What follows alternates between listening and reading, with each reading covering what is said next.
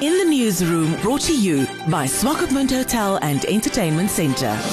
The Namibian Swakara industry has experienced major production losses for the past three years. In 2020, the industry was particularly hard hit by the COVID 19 pandemic, with only about 8,350 pelts, valued at a paltry $2.8 million sold, constituting an 87.9% decline compared to 2019. But the pandemic is lifting now and things are surely looking up. In the newsroom, spoke to Louisa Campbell, a local Swakara producer from Lovedale Farming. About the Swakara, we're hoping that it will will get better because there's a lot of pelts still on the other side. People have to buy them.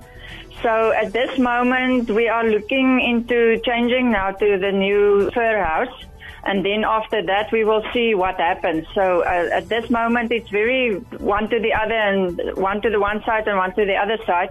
So we will hoping that when we change to the new auction house that it will get better. So we, we're putting all our hope on that. The next auction will depend on when the new fur house will be able to help us. So that's all in the pipeline now. So we were hoping that somewhere in this new year we will have an auction because there's a lot of pelts still not sold. The pelt markets, the biggest biggest ones are mainly Greece, and then England has a lot of agents that buy for other people. So maybe for Russia and so on, they've got English agents that buy for them.